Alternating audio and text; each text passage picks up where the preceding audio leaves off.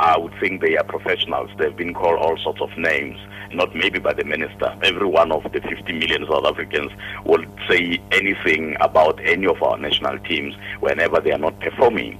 The thing is, we should ask ourselves what's wrong with us. How could less resourced countries seem to be producing players than we do? Now, I think there would be a lot of theories, and maybe somebody will need to do a proper research to say this is the reason why we don't we are we're not performing.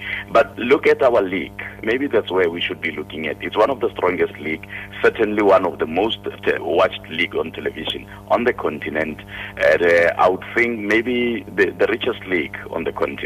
However, when you're playing for any team in the PSL, earning something like 50,000 upwards per month, compared to a league in in any country in West Africa, where a player's dream is to go to Europe, not because it's important for him to go to Europe, but because he needs to make a livelihood. You know, those two, when you look at that, then you realize that we've lost count of how many players who went to Europe and came back to play in South mm. Africa. That in itself must tell you the kind of mindset that we have. So changing colors, changing coaches, that, that won't solve our problems. It's like giving a problem a new name and hoping it would go away. I think we've got to begin to look at how we do things rather than the end product. It's like we wish for something to happen and just fold our arms and wish that it happens. And I think the Bafana Bafana performance, it's a mirror to us as a nation, to as a society.